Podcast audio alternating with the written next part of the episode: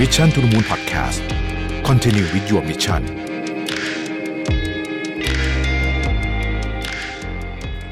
สวัสดีครับ ยินดีต้อนรับเข้าสู่ Mission to the Moon Podcast นะครับคุณอยู่กับประวิทย์หานุสาหะครับ วันนี้มาคุยกันเรื่องหนังกันบ้างดีกว่านะฮะเอออย่างที่ทุกท่านทราบผมไม่ได้เป็นคนที่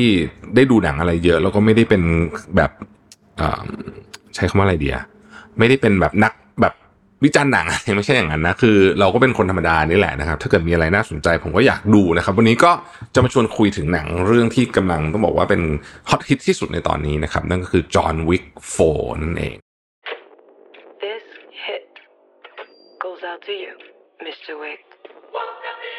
ก่อนก่อนไปก่อนไปสำคัญมากขึ้นตัวใหญ่ๆไว้เลยว่า spoiler alert นะฮะจะมีการพูดเนื้อหาสำคัญบางช่วงในหนัง เพราะฉะนั้นใครไม่ได้ดูปิดไปก่อนเลยข้ามไปเลยนะครับ ไม่อยากให้ spoil เพราะว่าหนังเรื่องนี้เนี่ยมีแง่มุมที่ลึกซึ้งกว่าการเป็นเพียงแค่หนังแอคชั่นแบบยิงกันอะไรแบบนี้นะฮะเริ่มจากแฟรนไชส์ของจอห์นวิกก่อนเนี่ยนะครับแฟรนไชส์ของจอห์นวิกเนี่ยนะครับเอ่อเกิดขึ้นมาจากเอ่อ Chad Stahelski นะครับซึ่งเป็นสตันแมน โคตรเทพนะฮะของฮอลลีวูดนะครับแล้วก็เขาก็สนิทกับ Keanu Reeves ซึ่งเคยเป็นสตันแมนให้คีนูรีฟด้วยนะฮะเสร็จแล้วเขาก็อยากจะมาทำโปรเจกต์สนุกสนุกกับคีนูในการนำเสนอหนังบู๊แบบที่ต่างจากขนบทั่วไปใช้คำนี้แล้วกันนะครับต่างจากขนบทั่วไปนะฮะก็เลยเกิดจอห์นวิกภาคหนึ่งซึ่งตอนแรกเนี่ยเขาก็เขาก็ให้สัมภาษณ์นะบอกว่าก็ไม่ได้กะว่ามันจะเป็นอะไรใหญ่โตก็แค่เอออยากจะทำอะไรสนุกสนุกกับคีนูเท่านั้นเองนะครับตอนนั้นก็เป็นจอห์นวิกภาคหนึ่งซึ่งเรื่องราวมันก็ยังเค่อนข้างจะคอนเทนหมายถึงว่าจำกัดอยู่ในวงไม่ใหญ่มากนะฮะในในจักรวาลยังเล็กอยู่ว่างั้นเถอะนะฮะมันยังมีโอ้ก็ตัวร้ายก็เป็นแบบมาเฟียเฉยๆอะไรแบบนี้นะฮะไม่ได้แบบใหญ่โตอลังการอะไรมากนะครับเอ่อธีมของจอห์นวิกตอนนั้นมันก็เป็นอารมณ์แบบประมาณเนี้ยนะฮะแล้วก็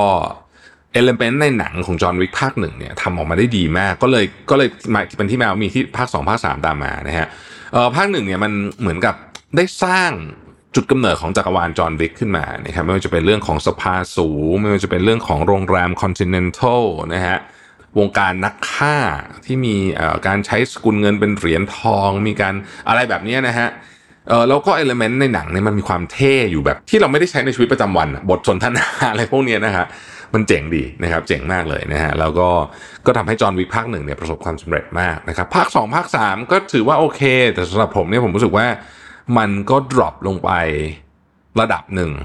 นะฮะ drop ลงไประดับหนึ่งเหมือนกับ คือคือหนังบู๊ล้างผลาญแบบนี้นะฮะ ที่ยิงทั้งเรื่องเนี่ยนะฮะผมว่ามันสร้างยากมากเลยนะอืม มันสร้างยากมาก เพราะว่าคุณต้อง balance บทกับไอฉากบู๊เนี่ย ให้มัน ให้มันอยู่ตัวนะครับพอได้ยินว่า John Wick สี่จะมาด้วยความยาวนะฮะสองชั่วโมงสี่สิบเก้านาที ผมก็แบบหนังสามชั่วโมง จอห์นวิกเหรอโอ้โหนึกไม่ออกจริงนะครับแต่ว่าเห็นคะแนนฝั่งคะแนน Rotten Tomato ออกมานะฮะทั้งฝั่งคนดูและฝั่งนักวิจารณ์เนี่ยนะก็รู้สึกว่า เออ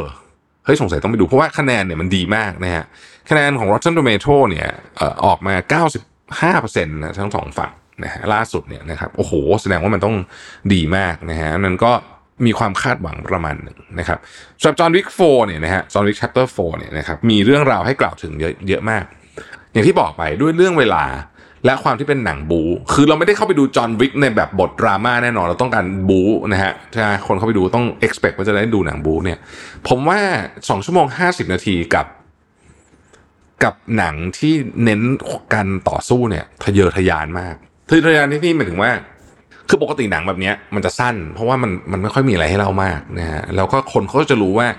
หนังฉากบูอะยาวเกินไปมันเลี่ยนอะมันแบบมันเบื่อใช่ไหมมันดูมันแบบ อืมยังไงก็ไม่รู้ใช่ไหมฮะแต่สำหรับจอห์นวิกเนี่ยนะฮะความกังวลนี้หมดไปทันทีเลย ที่คุณเข้าไปในโรง แล้วคุณก็จะรู้สึกว่า โอ้โห มันเต็มอิ่มจริงผมใช้คำนี้นะฮะถ้าคุณมาเพื่อดูคิวบู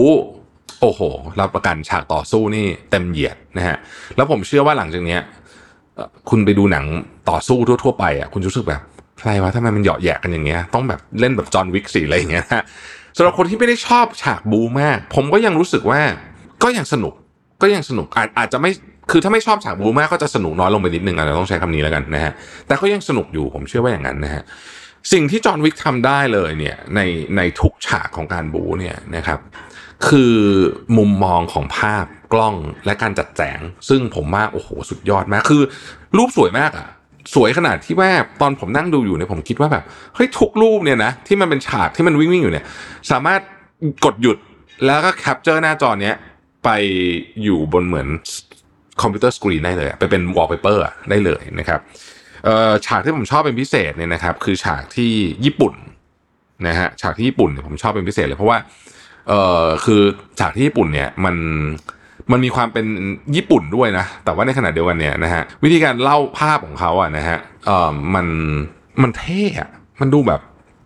มีความแบบอันเดอร์กราวน์นิดๆแต่ก็ยังโชว์ความแบบความญี่ปุ่นญี่ปุ่นอยู่ะนะฮะแล้วก็แน่นอนครับว่าเอ่อฮิโรยุกิซานาดะเนี่ยเล่นเอาอยู่มากคือแกแกเก่ามากแล้วนะในนี้จริงๆฮิโรยุกิซานาดะเนี่ยเล่นน่าจะเคยเล่นหนังกับคีนูมัน47 Ronin หรืออะไรสักอย่างนะฮะต้องเรียกว่าเป็นคนที่ เอาอยู่จริงๆนะในฉากตอนที่ญี่ปุ่นนะฮะคนที่เล่นเป็นลูกแก่นะที่บอกว่าเป็นนักร้องนะฮะชื่อว่าริน่าสวายามะเนี่ยนะฮะผมก็เพิ่งรู้จักเหมือนกันจากหนังเรื่องนี้นะฮะก็เล่นดีนะครับซึ่งครั้งนี้ก็ไม่ได้มีบทเยอะแต่ว่าเดี๋ยวอะผมว่าถ้ามันมีการขยายแฟรนไชส์ออกไปเนี่ยผมว่าอาจจะมีบทมากขึ้นนะครับ อีกคนหนึ่งที่ไม่กล่าวถึงไม่ได้เลยคือ Donnie Yen นะครับ โอ้โห คือถ้า John Wick Chapter 4ไม่มี Donnie Yen เนี่ย มันจะไม่มันขนาดนี้ครับ Donnie Yen character บทนะฮะแล้วก็คำพูดคำจาหรือแม้แต่ทัศนคติของตัวละครเนี่ยดีมาก ดีมากคือผมชอบอะชอบการที่แบบ มันไม่ต้องอธิบายอะไรกันเยอะหนังเรื่องนี้หมายถึงว่าอ้าวเฮ้ยคุณมี condition ของคุณใช่ไหมคุณ Donnie Yen ก็มี condition ของตัวเอง John Wick ก็มี condition ของตัวเอง แต่ว่ารู้กันว่าโอเค ถ้ามันเป็นแบบนี้ก็ทำอะไรไม่ได้นะครับ มันมีฉาก อันหนึ่งอะที่ผมสงสัยดีกว่าใช่ไหมสงสัยนะฮะฉากที่ Scott Adkins เล่นเนี่ยนะ Killa Killa นะครับมันเป็นฉากในผับนะครับ ซึ่งไอ้ผับพวกนี้เนี่ยมันไอ้ผับแบบนี้ตามเมืองนอกเนี่ยนะมันเจ๋งมากนะคือมันจะเอาโดยเฉพาะอันที่เอาสถานที่เก่าๆมานะครับ อาจจะเป็นอาจจะเคยเป็นตึกเก่าแบบวิหารเก่าอะไรแบบนี้โบสถ์โบสถ์ก็มีนะแล้วมาทำผับมันจะมันจะอลังการ อันนี้ก็วิจิตรมากเลยนะฮะสิ่งที่น่าสนใจก็คือ โหคนแม่งสู้กันเละเลยนะโหมีแทงยิงปืนยิงกันอะไรเงี้ยไอคนที่เต้นก็เต้นไปนะครับจนกระทั่งเพิ่งมาแตกตื่นตอนหลังอะซึ่งตอนนั้นก็คือสู้กันไปนานมากแล้ว ผมก็งงว่าแบบเอ๊หรือว่ามันเป็นยังไงมันเป็น คือทุกคนนี่เป็นแบบอยู่ในอองค์กรนี้หมดเลยหรือเปล่าหรืออะไรแบบนี้นะฮะก็น่าก็ก็ก็ก็ก็ฮาๆดีผมก็อาจจะตั้งใจก็ได้เพราะว่าแต่คือถ้าเกิดตั้งใจเนี่ยให้เป็นฉากหลังนะก็งงว่าทำไมต้องอพยพด้วยตอนหลังนะคือทำไมไม่คือถ้าอพยพก็ควรจะอพยพแต่แรกอะไรอย่างเงี้ยนะฮะโอเคอันนี้แต่ก็ไม่ได้มีอะไรมากนะครับ ฉากที่พีคสุดนะฮะน่าจะเป็นฉากบันไดตอนขึ้นวิหารสองร้อยกว่าขั้นเนี่ยโอ้โห ฉากนั้นนี่สุดๆ จริง ๆ นะฮะ คือแบบตอนที่จอห์นวิกโดนโดนยิงแล้วล่วงลงมาเราต้องขึ้นไปใหม่ผมแบบพระเจ้าช่วยนะฮะคือแบบมันอะไรกันขนาดนี้นะครับ แล้วมันก็มีคนที่เข้ามาเล่นมี character ของของคนที่กระโดดเข้ามาเล่นแล้วทำให้หนังเนี่ยมันมี dynamic มากขึ้นเยอะ เช่น Mr. Nobody กับหมาแกนะฮะคือหมากับ John Wick เนี่ยเป็น เป็นเรื่องกันอยู่แล้วใช่ไหมตั้งแต่ภาคหนึ่งใช่ไหมแต่ไอหมาตัวนี้มาเนี่ยมันก็มันก็ช่วยเหมือนเขาคือช่วยทำให้หนังมันดูมีมิติมากขึ้นแล้วกันใช้คำนี้นะครับ คนนี้ก็ไม่ได้ไม่ได้บู๊ล้างผลาญอะไรขนาดนั้น แต่ว่าก็เข้าใจสาเหตุของการของการที่เขาทำแบบนี้ได้อยู่เหมือนกันนะครับจักรวาลของจอห์นวิกไม่มีตำรวจ เนาะคือตำรวจจะไม่โผล่มา ไม่ว่าจะยิงเงินยับขนาดไหนก็ตามนะฮะไม่มีตำรวจนะฮะเอ่อแล้วก็ต้องบอกว่าบทสนทนาต่างๆ เนี่ยมันเท่ที่เท่มากๆ โดยเฉพาะบทสนทนาระหว่างจอห์นวิกกับเอ่อเจ้าของโรงแรมไอคอนติเนนทัลอะ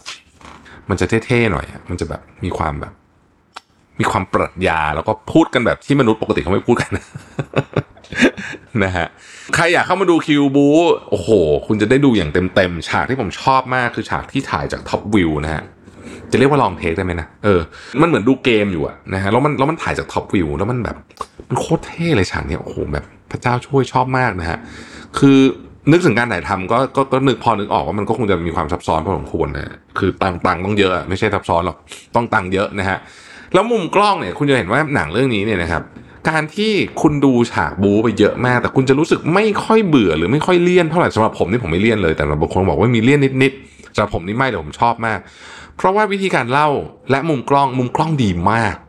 แล้วการเรียงบทด้วยเช่น สมมติยิงกันอยู่สักพักหนึ่งเนี่ยเดี๋ยวต้องมีไอตัวมาตัดนะฮะเดี๋ยวต้องมีใครโผล่เข้ามาตัด และที่ผมชอบมากอันนึงก็คือคีนูเนี่ยเหนื่อยจริง ๆ คือหมายถึงว่า คือคือตอนสู้ไปดูสะบักสะบอมอะนะฮะดูแบบ ดูไม่ใช่แบบเหมือนบางเรื่องแบบโอ้โหพี่เข้ามาเลยครับร้อยคนผมยิงแม่งเละหมดแล้วไม่ใช่อย่างนั้น อันนี้ก็คือดูเหนื่อย ดูเลือดออกดูเจ็บนะฮะดูเจ็บจริง ๆนะครับ แล้วก็เวลาเขาเล่นน่ะคือคือดูมีความทุลักทุเลเออลืมพูดอีกเรื่องหนึ่งตอนที่เย็นในในในในเรื่องนี้เป็นตาบอดใช่ไหมอันหนึ่งที่ผมชอบมากเกี่ยวกับบทตาบอดของอันนี้เนี่ยนะครับ คือ อย่างนี้ในหนังเรื่องอื่นที่มีนักฆ่าตาบอดอ่าต้องใช้แบบนี้นะฮะที่ผมเคยดูมาแล้วกันนะฮะ นักฆ่าตาบอดพวกนี้เนี่ยเหมือนแบบพอตาบอดปุ๊บเนี่ยจะมี six sense คือจะเก่งขึ้นอีกอะเก่งกว่าคนตาดีอะว่างั้นเถอะนะครับ แต่ในกรณีของดอนนี่เย็นเนี่ยเราบทของหนังเนี่ยมันทำให้เรารู้สึกว่า การที่เขาตาบอดเนี่ย มันเป็นอุปสรรคจริง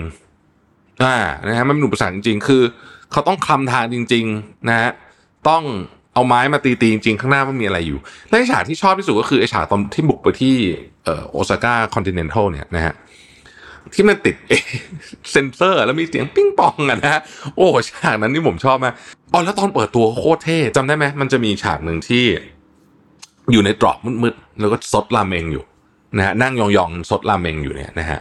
แล้วก็พอคนเรียกบอกเฮ้ยมันสู้ช่วยกันหน่อยดินะฮะก็วางชามราเมงคือคือคนหนึ่งก็สู้อยู่นะฮะแล้วก็อันนี้ก็ตอนนี้เองก็กินราเมงเท่มากเลยนะฮะเท่มาก อะไรอีกอะที่อยากจะพูดถึงนะครับ อ๋อ ไอ้ปืนปืนปืนลูกโม่ที่เป็นปืนลูกซองที่เป็นที่เป็นลูกไฟนะฮะ โอ้โห ชอบจริงเลย คือมันยิงแล้วมันจะเหมือนแบบระเบิดคู่ต่อสู้อะนะฮะ แล้วก็แล้วก็ทำให้ฉากมันก็ดูแบบ เหมือนเกมเลยอะมันเหมือนแบบเหมือนในเกมเลยนะฮะ เอ่อ ก็เจ๋งดีนะครับ อีกอันหนึ่งที่ไม่พูดถึงไม่ได้เลยคือตัวร้ายไม่ใช่ตัวร้ายทุกคนในจักรวาล John Wick ตอนในในภาคที่สี่เนี่ยนะฮะ คือพี่แม่งมีชุดเกราะกันหมดเลยฮะคือไม่มีใครที่แบบยิงโป้งตายเลยอย่างเงี้ยไม่มีนอกจาก headshot นะฮะอย่าง John Wick ก็ใส่สูตรสูตรก็เป็นชุดเกราะนะฮะชุดเกราะ Kevlar อะไรแบบนี้นะฮะซึ่งของจริง ๆ มันน่าจะยังทำไม่ได้ขนาดนี้มั้งโอ้โหพี่เดินพลิ้วกันมากเลยนะฮะคือมันก็เลยทำให้ไม่ว่าคุณจะสู้กับลูกกระจอกหรือใครก็ตามเนี่ย ไม่มีใครตายง่าย นะฮะต้องยิงแบบยิงยิงซ้ำที่หัว สมมติบางคนใส่เฮลเมตด้วยเนี่ยต้องยิงซ้ำที่หัวนะครับหรือถ้าเกิดคุณยิงเข้าตัวพวกนี้ก็ไม่เป็นไรสู้ต่อได้นะฮะต้องเอามีดไปปาดคอ แล้วก็ยิงซ้ำอีกอะไรอย่างเงี้ยนะฮะคือแบบดุเดือดมากๆนะครับ มันแบบมันมากไอฉากตอนที่แบบ มันมีไอตัวทหารของสภาสูงที่ที่ไปอยู่ตรงกลองอะ แล้วแบบยิงกันเท่าไหร่กันแล้วมันลุกขึ้นลุกขึ้นจนกระทั่งจอห์นวิกต้องกระโดดเข้าไปเอามีดปาดคอแล้วยิงซ้ำที่หัวสองอันอะไรเงี้ยนะครับมันผมเข้าใจว่ามันเป็นการเหมือนโชว์เอาทุบเป็นเสียงกลองด้วยเนี่ยนะเจ๋งมากเลยอะผมว่าคนที่ออกแบบภาพออกแบบคิวบูนี้นี่นะคือสุดยอดมากนะครับคือปกติจะไม่ค่อยเห็นผมมาชมหนังอะไรเยอะขนาดนี้นะครับเพราะว่ามันประทับใจนะฮะสำหรับผมเนี่ยภาพยนตร์เรื่องนี้เนี่ยนะครับประทับใจไม่แพ้นะ ไม่แพ้ท็อปกันมาริก พ้นิดนึงแล้วกันแพ้นิดนึงแล้วกันชอบชอบกันมาริกมากกว่าส่วนตัว แต่ว่าทำดีมาก ดีมากจนน่าตกใจว่าเฮ้ยนี่คือหนังบูล้างผ่านที่มันเริ่มต้นมาจากอ๋อไปฆ่าหมาเขาเออใช่ไหมแล้วก็เนี่ยจนมาถึงการเดินทางมาถึงการจัดการกับสภาสูงนะครับ พูดถึงอีกคนหนึ่งหน่อยนะฮะไม่พูดไม่ได้เลยนะครับ คือ Bill Skarsgård นะฮะเล่นเป็นตัวร้ายนะครับ ซึ่งสิ่งที่น่าสนใจก็คือมันคล้ายกับ ตัวร้ายในโลกของความจริงความรู้สึกผม มี ego ego จัดจัดนะฮะมีความขี้ขลาดด้วยต้องใช้คำนี้นะครับ แต่ในขณะเดียวขี้ขลาดก็คือต้องส่งคนอื่นไปสู้แทนตัวเองไม่ยอมออกนะฮะ Bill Skarsgård นี่เข้าใจว่าทั้งเรื่องนี้ไม่มีฉากสู้เลยนะฮะเออ ไม่มีฉากสู้เลยเออมีมีมายิง John Wick ตอนหลังนะทีเดียว แต่ว่าใช้อำนาจของสภาสูงในการบัญชาการคือเป็นคนที่มีอำนาจนะฮะแต่ว่าน่ากลัวโคตรๆน่ากลัวโคตรๆในที่นี้หมายถึงว่า คือถึงคุณถึงคุณจะรู้ว่าคนนี้มันเป็นคนที่อีโก้สูงนะครับเป็นคนที่นิสัยชั่วร้ายบ้าอำนาจอำนาจนิยมอะไรแบบนี้นะฮะเผด็จการอำนาจนิยมอะไรแบบนี้แต่คุณก็ถ้าให้ไปวัดกันตัวตัวหมายหมายถึงคือตัวตัวในที่นี้หมายถึงว่า ถ้าให้ไปสู้แบบอยู่ดีลุกขึ้นมาก็จะสู้กับมึงอย่างเงี้ยนะฮะแต่ว่าลูกสมุนเขายังอยู่หมดเนี่ย ผมว่าคนก็ไม่กล้า คือไม่เราไม่อยากจะไปมีเรื่องคนแบบเนี้ย คนที่นอกจากจะยโสโอหัง หลงตัวเองอีโก้สูง แต่อำนาจเยอะมาก และเป็นคนที่ต้องใช้คำว่า ใจดำอมหิต คืออะไรก็ได้ที่เพื่อตัวเองเนี่ยทำได้ทั้งหมดนะฮะมันดูอีวิลแบบแบบคนจริง ๆ เรารู้จักแบบนี้เยอะอะนะฮะคือบนโลกใบนี้มีใช้คำว่า ผู้นำฝั่งตัวร้ายเนี่ย แบบเนี้ยที่แบบเนี้ยเยอะมากนะฮะเยอะมากจริงๆแล้วพอทำให้ผมดูไปดูมาแบบเฮ้ยมันเหมือนแบบ มันไม่เหมือน villain ในหนังอะใช่ไหมที่แบบ villain ในหนังซูเปอร์ฮีโร่มันจะเป็นแบบหนึ่งมันจะไม่ใช่แบบเนี้ยนะฮะอันนี้มันมีความเป็นคนจริง ๆ มากที่คือ ไม่ว่าคุณจะเกลียดอะไรก็ตามเนี่ย แต่ถ้าเราเลือกได้เราไม่อยากจะไปดีลคนแบบนี้ นอกจากมันสุดๆจริง ๆ แต่ไอการสุดๆจริงของเราก็หมายความว่าเราอาจจะต้องแลกด้วยแบบชีวิตเลยนะ ถึงจะถึงจะไปสู้กับคนประเภทนี้ได้ คือถ้าดับเครื่องชนอะ คนประเภทนี้จะกลัว แต่ถ้าอยู่แบบ have something to lose อะผู้ยากผู้ยากจริงเพราะคนประเภทนี้มันจะเอาด้วยเล่เอาด้วยกลนะฮะเอาด้วยการยึดคนที่คุณรักเป็นตัวประกันอะไรแบบนี้นึกออกไหมแล้วก็แบบมีสมุนบริวารและอำนาจเยอะไปหมดเลยนะฮะโดยสรุปเนี่ยนะครับ ผมคิดว่าหนังเรื่องนี้ก็เป็นอีกหนึ่งหนังห้ามพลาด และควรดูในโรงด้วยนะครับ และถ้ามีเวลาไปดู IMAX ก็จะดีมาก เพราะว่ามันมันคือภาพมันเจ๋งนะคุณคือหนังมันแบบ คืองานภาพนี่แบบสุดอะนะบอกให้เลยว่าแบบ ชอบมากชอบความ ชอบงานภาพของหนังเรื่องนี้มากพิถีพิถันประณีต คิดมาอย่างดีแล้วนะครับ แล้วก็เท่ต้องเน้นต้องเน้นเรื่องต้องเน้นคำว่าเท่ เพราะว่า เพราะว่าผมรู้สึกจริงว่ามันเท่มากนะครับ ถ้าถามว่าจะมีฉากไหนที่ผมหงุดหงิดนิดหน่อยหมายถึงรู้สึกเขาไม่ค่อยชอบเท่าไหร่เนี่ยก็คือฉากไอ้ตอนไล่ล่าในรถตอนหลังๆอะ่ะเออผมว่ามันจะจะยาวไปหน่อย แล้วก็ เออผมไม่ค่อยชอบอะ่ะแต่ว่าคนอื่นอาจจะชอบก็ได้มั้งไม่รู้นะฮะอ่าสำหรับผมนะครับ ปกติก็ไม่ได้ค่อยคะแนนหนังหนึ่งเลยนะแต่ว่าสำหรับจอห์นวิกเนี่ย 9.5 นะครับ 9.5 เต็ม 10 นะครับ ถือว่าเป็นอีกหนึ่งภาพยนตร์นะฮะที่ไม่ควรพลาดนะครับ แล้วก็ควรไปดูในโรงด้วยนะฮะ น่าจะอยู่อีกนานเลยแหละ เพราะว่ากระแสดีดีๆนะครับ ขอบคุณที่ติดตาม Mission to the Moon นะฮะเราพบกันใหม่พรุ่งนี้ สวัสดีครับ Mission to the Moon Podcast Continue with your mission